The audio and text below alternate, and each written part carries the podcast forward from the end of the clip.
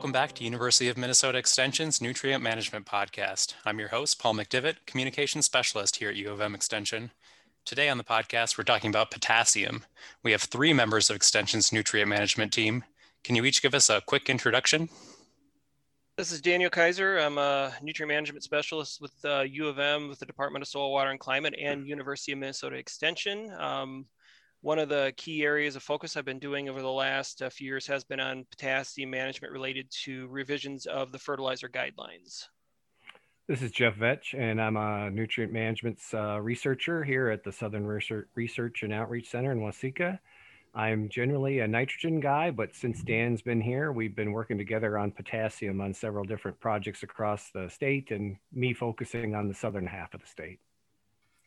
Hi, everyone. I'm Leanna Leverich, and I'm a PhD candidate in the Department of Soil, Water, and Climate. And I work with Dan on uh, potassium studies, particularly working on um, optimizing those potassium recommendations. Great. Uh, starting off, can you each give us a quick update on the research you've been working on related to potassium management? Yeah, Paul. Um, so back in 2012, with funding from the Minnesota Corn Research and Promotion Council, I started three sites where we did some long-term studies and we kind of designed it after the ELPS or the phosphorus project where we we created larger plots that were fixed and ra- developed a range and soil test with the idea of coming back into those plots at a later date and putting uh, different rates of P or of K on so that we could look at kind of the correlation calibration side and it was it was complementing some of the work that Dan and I had been doing, or Dan had been doing on farmers' fields, where we were just doing side by side comparisons, looking at kind of the critical value or where did we see response starting. We picked three sites, one at Waseca, and that was a site that we had been mining uh, potassium out of for several years. We hadn't applied K there in that site. We had a site at Rochester on a silt loam or a loess soil, which was different than the parent material at Waseca, and then we picked one site at Becker. Of course, the coarse textured soils are very different. It's been interesting because we've identified the differences, especially coming from the coarse textured soil, and I'll probably let Dan ex- or expand on that a little bit. And then in uh, 2015 or 16, AFREC funded that project, and we continued with the correlation side, looking at different rates. And then the last couple of years, we've been looking at comp- comparisons of band versus broadcast. So, a uh, little bit about my research and what I'm working on with Dan is looking at the different clay mineralogy types across the state. Um, as we'll get into a little bit more, um, the basic or underlying mineralogy in fields tends to really affect how potassium reacts and how it um, how it's available and how it kind of flows in each soil. Um, so in addition to looking at mineralogy, we're also doing some studies looking at CEC and pH and how do we consider those chemical properties um, for optimizing potassium recommendations. Uh, and then the last piece of our work is looking at weathering. And as we um, see different cycles, freeze thaw cycles in soils, does that um, affect how potassium is being released? Uh, so that's kind of the major areas that we're looking at to try and nail down potassium recommendations for different areas of the state uh, based on those physical and chemical properties.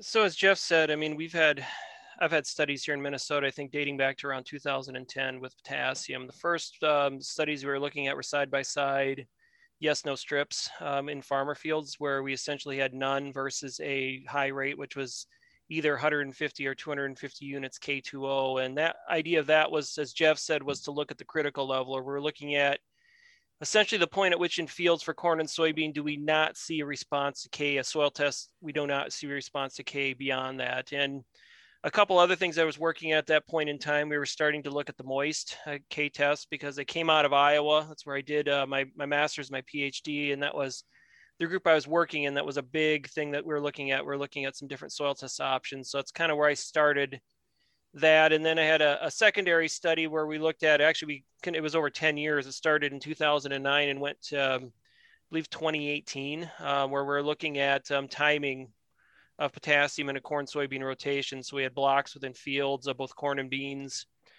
either all the K applied ahead of the corn or all ahead applied to the beans or a split where two thirds was applied ahead of the corn or a third ahead of the beans. So that's kind of where I started.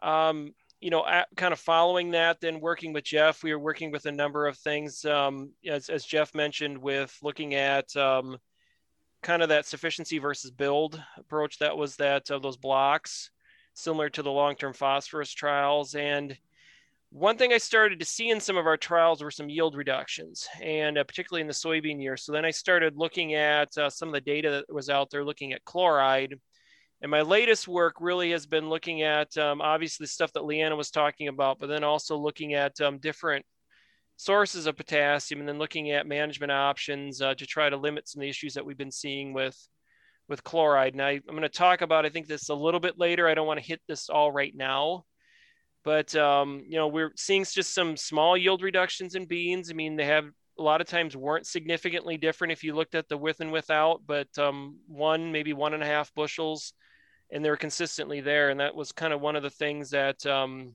through funding through the Minnesota Soybean Research Promotion Council, I was able to start looking at more closely and looking at the contribution of chloride to some of those yield reductions and looking at timing of application within the rotation to try to manage some of that. And so that's been the big thing because the package and what I've really been trying to do is fine tune our guidelines, um, looking at providing some better guidelines that are more soil specific because that's one thing that you see about Minnesota is that we have a wide diversity in soils across the state and management. Um, it's it's looking at a lot of our data. It's been interesting that you know there's some situations where we thought we didn't need K where we needed it, and there's some situations where we thought we did and we didn't. So we are trying to really hone in on that a little bit more uh, moving forward and looking at soil specific factors to get a better handle on what's going on.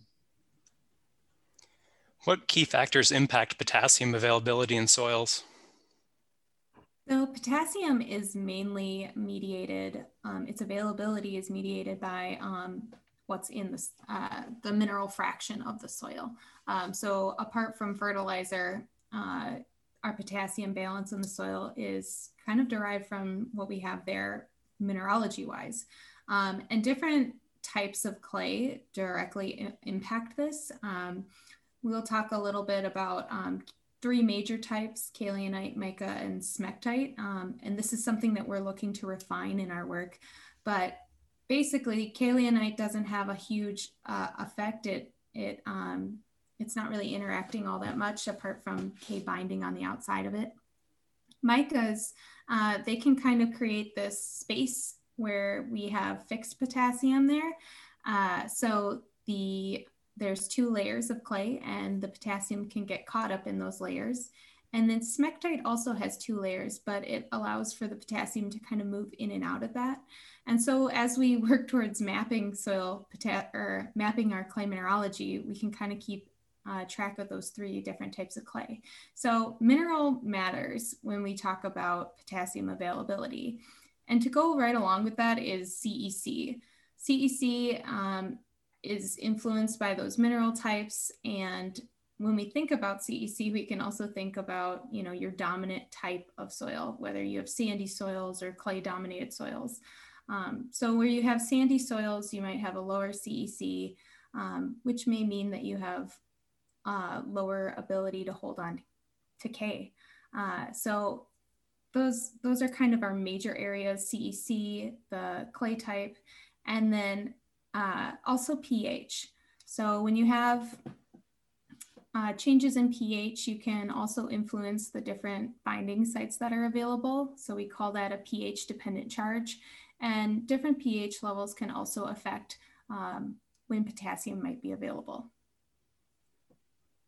So you can kind of uh, visualize clay kind of as a series of plates. So if you had a stacked bunch of stacked dinner plates on top of each other um, in the soil, and um, depending on the clay species, um, when those clays hydrate, we see the spaces between those those individual clay particles expand, particularly with smectites.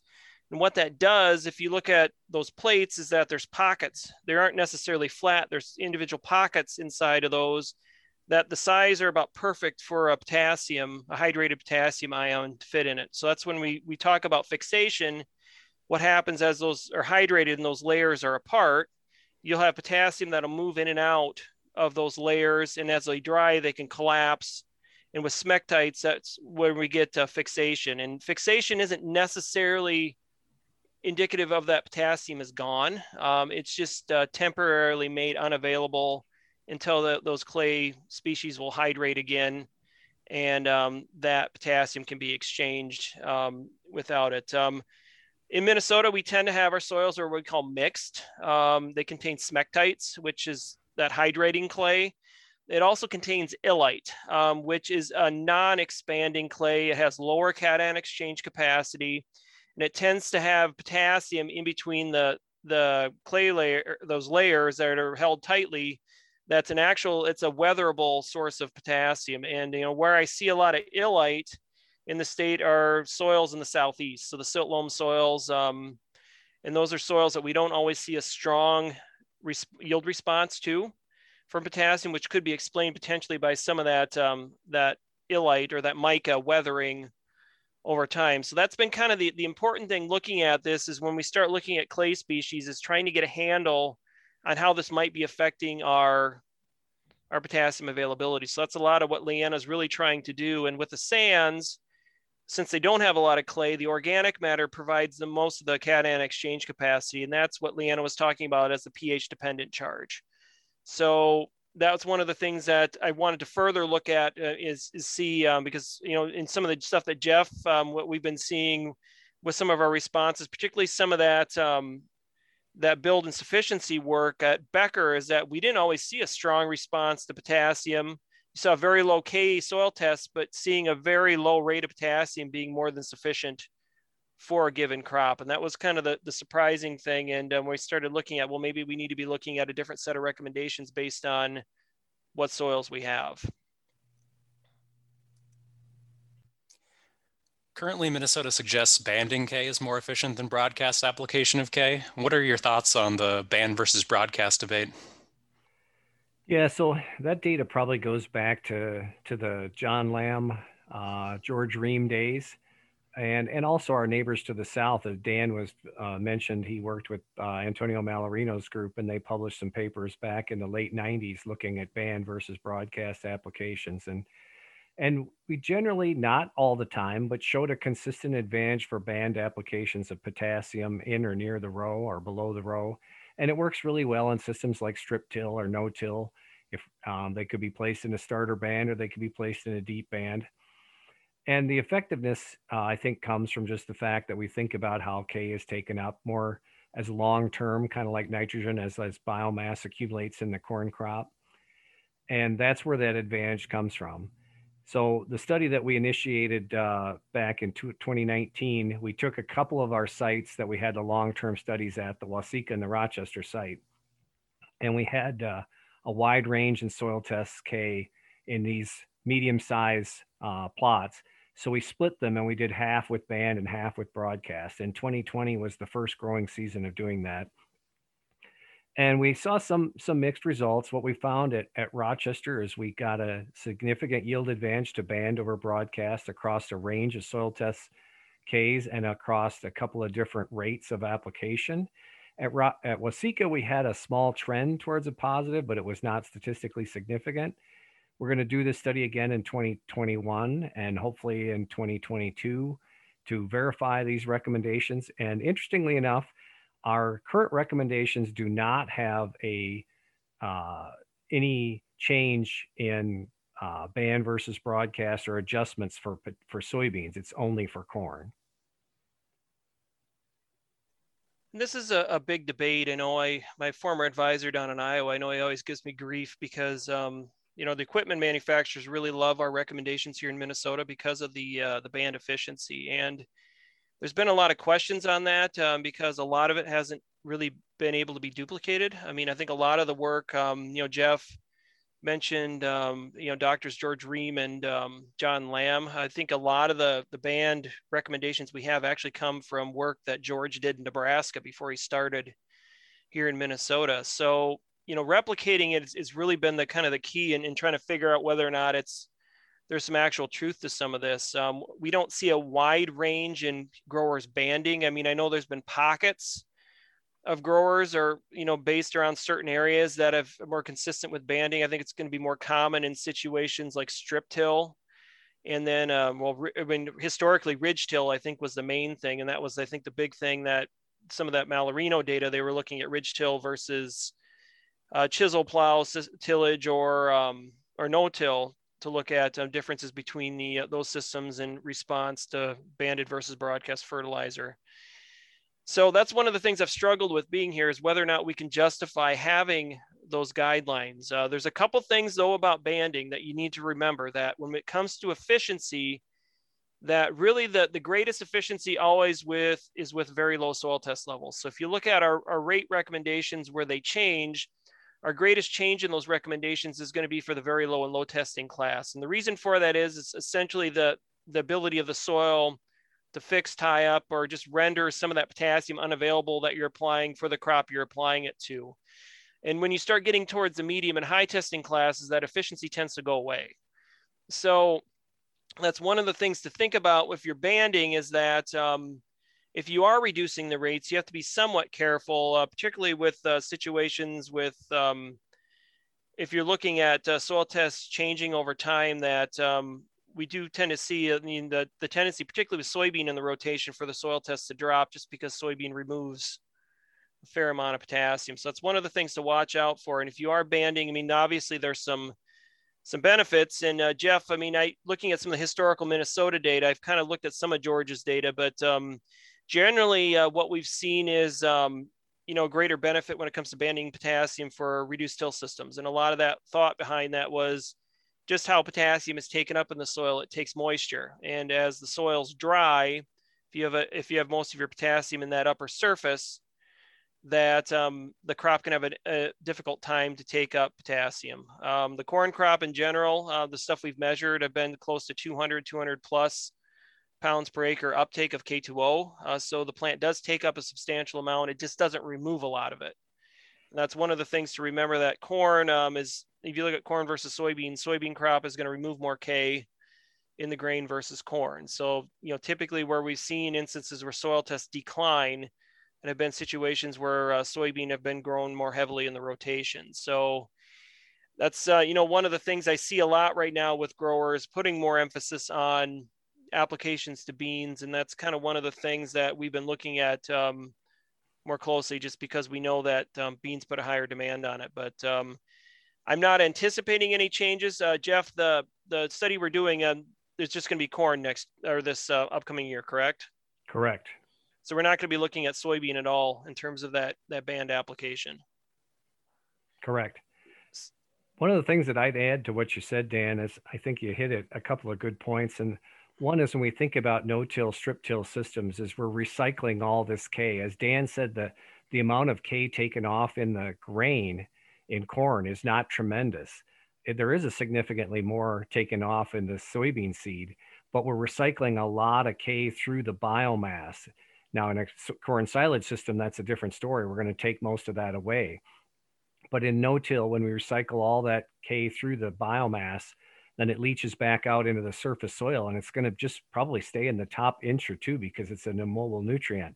So if we're not mixing that soil with tillage, we're creating a lot of stratification. And that's, I think, where the advantage of the K banding comes in in these reduced till systems, which we may not see that advantage in a more conventional or conservation till system where we're taking a chisel plow or a field cultivator out through there regularly. The other point that you mentioned that, that bring up and Leanna might be interested in weighing in on this is thinking of these low and very low soil test levels and how the mineralogy would react or interact with that in a band situation. So as a, my first thought is this could be a bigger issue in south central Minnesota where our clay mineralogy is more like to more likely to fix or tie up K than it would be in southeast Minnesota where we would be less the clay mineralogy be less likely to tie, tie up K. So if we rented a piece of ground, a farm or field that we'd never farmed before, and we found out it had really, really low soil test K, and we were going to band apply, that may interact with the kind of clay mineralogy that it has and how effective that uh, that band might be. Now, whether we can prove this in our study, Dan, I don't think we will be able to, but it's th- something to think about. Yeah, and some of the results you had, Jeff. I mean, looking at both the sites you had at Rochester, that's a, a silt loam, so that'd be kind of more what I would say would be higher illite content versus uh, Waseca, that's uh, clay loam loam soil that would be more dominated probably by smectites. I mean, the, the results you were seeing, um, you were seeing benefit of banding at both locations, were you not? Well, primarily at significantly at, at Rochester with a with a trend towards a benefit at, at Waseca. But Dan, Dan, you were there this spring and saw um, the amazing growth differences we had at Waseca and the severity of the K deficiency in the plants early on. So it, it's really surprising that there wasn't a bigger yield difference. And that's one of the things too I saw this year uh, quite a bit. Um, we had some areas that were relatively dry early on. I mean, it was amazing how much more K deficiency I saw this year than I've seen in some years past, particularly for soils that I would kind of call marginal. Um, uh, we had some sites. Uh, one of Leanna's project was at Rosemont, and it was just a clear, you know, stair step in terms of increasing in height across the different rates of K. And you could see um, the the checks were really strong um, potassium deficiency. The firing on the edges of the leaves and the lower leaves was there within those particular sites. Um, what's interesting is we had two locations that um, you know, a lot of our work's been on farm where we've been using um, commercial grade equipment. I had two locations though that were hand applied. And those, both of the, the sites responded. Um, we had a site closer to Le Sueur. Um, that site, um, not as large of a yield increase, but um, the yield increase was to about a similar rate. It was around 80 to I think 90 pounds of K2O. Uh, that site tested, I think closer to 160, 170 part per million, where the Rosemont site was closer to 100 to 120 on that. Um, but um, the Le site didn't show the deficiencies, but there was a small yield increase. So that's kind of the thing to weigh on this. And that's one of the, the kind of the issues with um, potassium as well as phosphorus is the economics becomes a little trickier because uh, this, well, this year we had a decent um, response to the rates we applied. We don't always get that. And that's one of the things with nitrogen, the advantage we have, we can put an economic model to it, make it a lot easier to, to figure out economically optimum rates when with potassium, it becomes more of a problem. So that's where we're really trying to track down with historical data and with current data, try to fill in some gaps with some of this newer research to see, um, you know, where we can f- at least put a, a probability of response to the individual soil test classifications and hopefully split things out. And I know Leanna's done a little bit of work um, looking at some of the initial results from that, um, presented some of that data in the fall of um, 2020. And I don't know, Leanna, kind of what you found for some of the sites. It did look like a few, some things were segregating a little bit among some of the sites for, for potentially the, the optimal or the, the critical level at, of potassium for the, the individual sites based on some of the chemistry. Yeah, to follow up there, Dan, yeah, there is, I think there we are going to be able to see a little bit of a difference here in response and maybe some of that is driven by mineralogy. Uh, more to come on that hopefully in the future here though. so there have been uh, some questions over the winter related to potash application on soybean. What are some key takeaways from your research and should farmers consider alternative forms of potassium fertilizer? Well, I put out an article through Minnesota Crop News. I think it was in January of, of 2021, uh, talking about some of the data we collected in uh, 2020, where we put on a very high rate of chloride. And what I was really trying to do is trying to induce a problem to try to be able to separate out with with um, whether or not it was indeed the chloride or the, the potassium fraction of potash. So it contains about equal con- quantities of both. I mean, if we think of potash fertilizer, um, we think of it as 0060 or 60% K2O, even though the fertilizer doesn't contain any K2O in it at all. It's just the way we sell fertilizer on that. And if you look at K versus chloride, it's roughly 50 50 of the two. So you can put a significant amount of chloride on the field with um, potassium. So I put that article out and I didn't realize how much legs that thing would have in terms of, um, you know, how much, how many questions I would get with it. And there is some concern um, looking at the data. Um, you know, some of the sites, I think Jeff, uh, one of the studies we had in that um, yes no strips that was down by Grand Meadow was the first time I'd really started to see some of these small yield reductions. And I think that actually site actually came back significant where we put on zero versus 200 units K2O where it was just a small one bushel yield reduction at that given site and no positive response to K for soybeans. So, you know, I started seeing it back then. Um, we saw it in some drier years in the western part of Minnesota more clearly, where I could see linear yield decreases to increasing rates of potash beyond roughly around 100 pounds of OO60 per acre. Uh, so that's really what kind of necessitated it. So, you know, kind of key takeaways out of some of this current work. One is if you need it, you need it. And that's one of the things that I, I don't want to put it out there that there's a lot of concern where you can't apply potash at all to soybeans. Um, if it's low, the, the, the soil test says that you need to apply some. The data still shows that it's economical to apply it. It's really the, the key takeaway from a lot of this work is if it doesn't need to be applied, if you're looking at a removal based system, that really what I'm stressing is to not split the application up. Um, if you're going to apply a two year removal, it's better off doing that ahead of the, the previous crop um, because you look at uh, potassium sales in the state, it's 98% of our sales are potash or OO60. And that's the most common source. There isn't really another alternative source out there that's cheap. I mean, if you look at potassium sulfate, it's not widely available. Uh, Sul-Po-Mag has a lower concentration of K, so it doesn't necessarily make itself as a good source. It's a better source, I think, of magnesium or sulfur. And then, um, you know, we also tested a product called polyhalite, which was 14% K2O, which again, that's more of a sulfur source because it was 23% sulfur. So we're a little limited in what we can do. So I'm not saying it can't be applied. I just think we need to start looking at where it's being applied in the rotation. And I've been seeing more and more growers trying to push yields apply every year. And with potassium, I'm just not so sure that's a good idea. Um, if you're going to do it, I would say keep your rates to no more than 100 pounds of OO60. Um, it's one of the studies we still need to do. I need to look at fall spring application different rates and just see what that overall tolerance is. Um, but um, based on some of the long-term data, you could really see the, the, the yield was flat up to about 60 units K2O or 100 pounds of O60, and that's really where the yield started to decline. So really don't want to cause a panic here because the thing is this issue has been happening since soybeans have been grown in the state and potash is being applied so it isn't new. This isn't anything that just started happening. It's just um, you know with some of the dry years we've had we've been able to notice it more on some of the research and that's what i've been really trying to put into place research where we can define that overall risk potential. So i think it's going to be kind of a wait and see. Minnesota crop news is kind of where we've been posting a lot of this. I think i'm going to be posting sometime late spring, um, maybe early summer, a, a follow up to some of that data.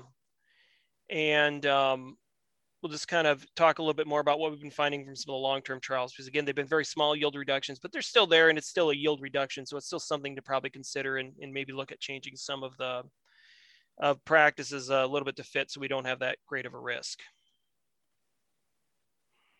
Dan, I was going to throw something out there that maybe you've talked about before, and when you present this information, and I and I've missed it or forgot it. Is are there any other crops that people grow in Minnesota that would be sensitive to chloride?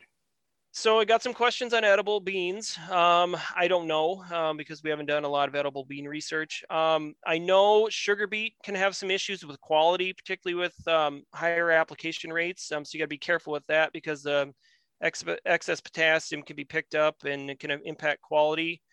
Uh, the only other data I've seen has been with corn. Um, NDSU Dave Franzen, uh, their recommendations are suggesting no more than 200 pounds of potash applied ahead of corn because they're seeing actually what we call a quadratic response where the the yield will increase to a point and it'll it won't plateau and stay flat it'll start to decline at that particular point and i have not seen that in many of our trials. Um, I have seen some yield reductions in corn at one location. This is at Becker in 2011. Um, and that was a just an incremental yield decrease for all the rates of K we applied. I've never been able to replicate that though in corn. So, um, you know, the two I'd be more concerned about beans number is number one, uh, potentially sugar beet, and that's more on the potassium side. Um, just kind of watch the rates. There's really no reason. It doesn't seem like they respond as much, and particularly in some of our heavier soils that are higher in K. So those are the ones I'd be I'd be worried about right now. The only other one that does tend to come up, and that's mostly a K issue, are forages. Uh, we know that's one thing that uh, potassium is taken up in excess quantity. That um, excess K uptake in forages can be an issue, particularly for dry cows. So that's just one of the things to watch out. Um, if you're looking at um, application of high rates to forages, you may want to split that up because um, it's one thing we see more commonly is if plants, if it has K available to it, it will take it up no matter whether it needs it. And we see a, almost a linear increase in potassium uptake with increasing rates applied even without an increase in yield. So the forage, um, particularly where corn, we see a substantial amount of K that we, it has to, to take up. So just be careful with that. Um, but chloride, I mean, looking at it, I think the main one I'm worried about with chloride is beans. Um, the rest of the stuff would be more probably of a K issue. Um, just just watching with some of the other crops in, in terms of how they accumulate potassium. Any last words from the group on potassium management? I think there's just one thing I'd mention that you know K can in corn uh, be an important nutrient for plant health. We see it sometimes uh, helping out in stay green, uh, stalk strength, shank strength, and that can be advantageous for growers that farm a lot of acres and they may not get to that last field to combine to harvest, uh, you know, until late November, early December, and they want that crop to still stand. And we certainly see that that's not a that's a, a place where potassium can provide some other benefits that aren't necessarily yield oriented or yield direct or directed just towards yield. Yeah, that's one of the other things too that um, I would say just keeping um, up to date in terms of what's going on with the guidelines. Um, that's one of the things with Leanna's project that I'm interested in seeing, particularly in the sands, this availability issue. Because one thing I really would kind of like to know is, um, you know, are all sands the same? Uh, we know that some, looking at some of our data as we've modified pH, we've seen that a change in CEC, or cation exchange capacity with some sands there's one of the samples that inexplicably, I don't know, we, we probably need to test to see if it is truly a sandy soil, if it has something else in it that was relatively flat. And that's kind of the thing because our recommendations would suggest a lot of potassium being applied to sandy soils. The issue with sandy soils, though, having a lower cation exchange capacity is they won't hold it. So leaching is an issue. So that's kind of one of the things that I've started looking at maybe dialing back our recommendations on some of our sandy soils because if it's leaching out of the profile, it really doesn't make any sense to apply high rates, particularly if our data doesn't support it. So I would just say keeping, you know, looking at the data, um, we'll we we'll keep updating things through Minnesota Crop News. So it's it's I think one thing to pay attention to as we go along here. And we're getting to a point at which we should have most of the data collected for the mapping for the illite smectite here within the next year. I'm, I'm kind of hoping, and then we'll we'll start getting some of the data put together and, and, looking at critical levels and those type of things after that. So just keep in touch with what's going on through Minnesota Crop News. All right, that about does it for the podcast this week. We'd like to thank the Agricultural Fertilizer Research and Education Council, AFREC, for supporting the podcast. Thanks for listening.